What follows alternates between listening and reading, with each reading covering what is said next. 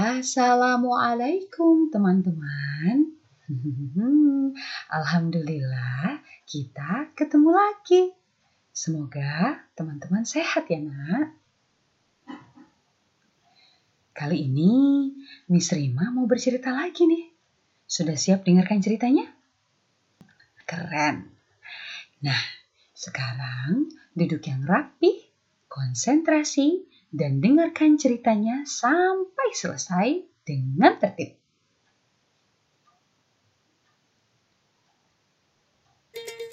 Di Pulau Sulawesi, tepatnya di sebelah barat kota Makassar, terdapat sebuah pantai yang sangat indah.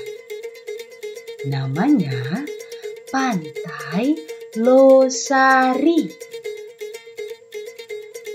Biasanya, warga setempat maupun turis senang sekali menghabiskan waktu bersantai mereka di sana.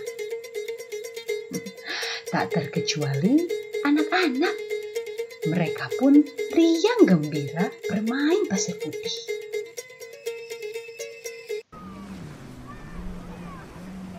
Tetapi sore itu mereka terlihat gusar Kenapa ya?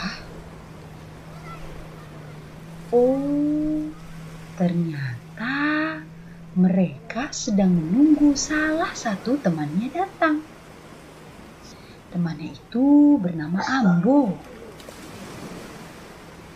Sepertinya teman-teman kesal karena setiap hari Ambo selalu datang telat. Uh, Padahal setiap hari juga Ambo selalu meminta maaf dan berjanji untuk datang tepat waktu sesuai dengan janjinya. Teman-teman pun mengeluh. Kata mereka, Ambo, Ambo, bisa nggak ya kamu datang tepat waktu untuk bermain? Kalau kamu tepat waktu, kita kan bisa jadi lebih lama mainnya. Jadi pasti mainnya lebih seru. Namun Ambo hanya tersenyum sipul. Tidak ada penyesalan sama sekali terlihat di wajahnya.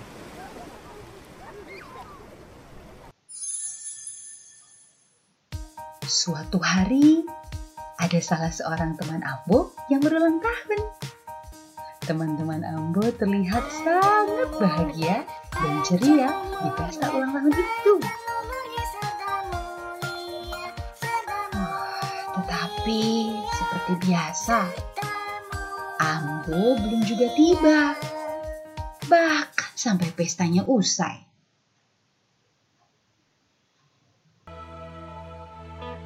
Hmm, tak berselang lama, barulah Ambo datang.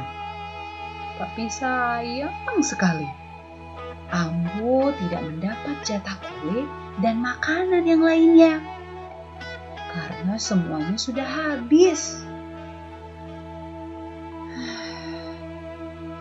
Ambo terlihat menyesal karena datang terlambat.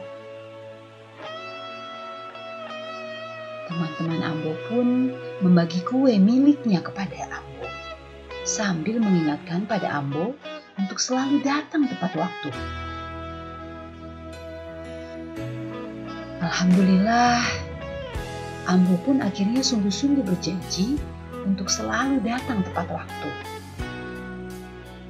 Dan sejak saat itu, Ambo selalu datang tepat waktu. Teman-teman pun semakin sayang dengan Ambo. Senangnya. Nah, teman-teman, itulah tadi cerita yang berjudul Datang Tepat Waktu Yuk.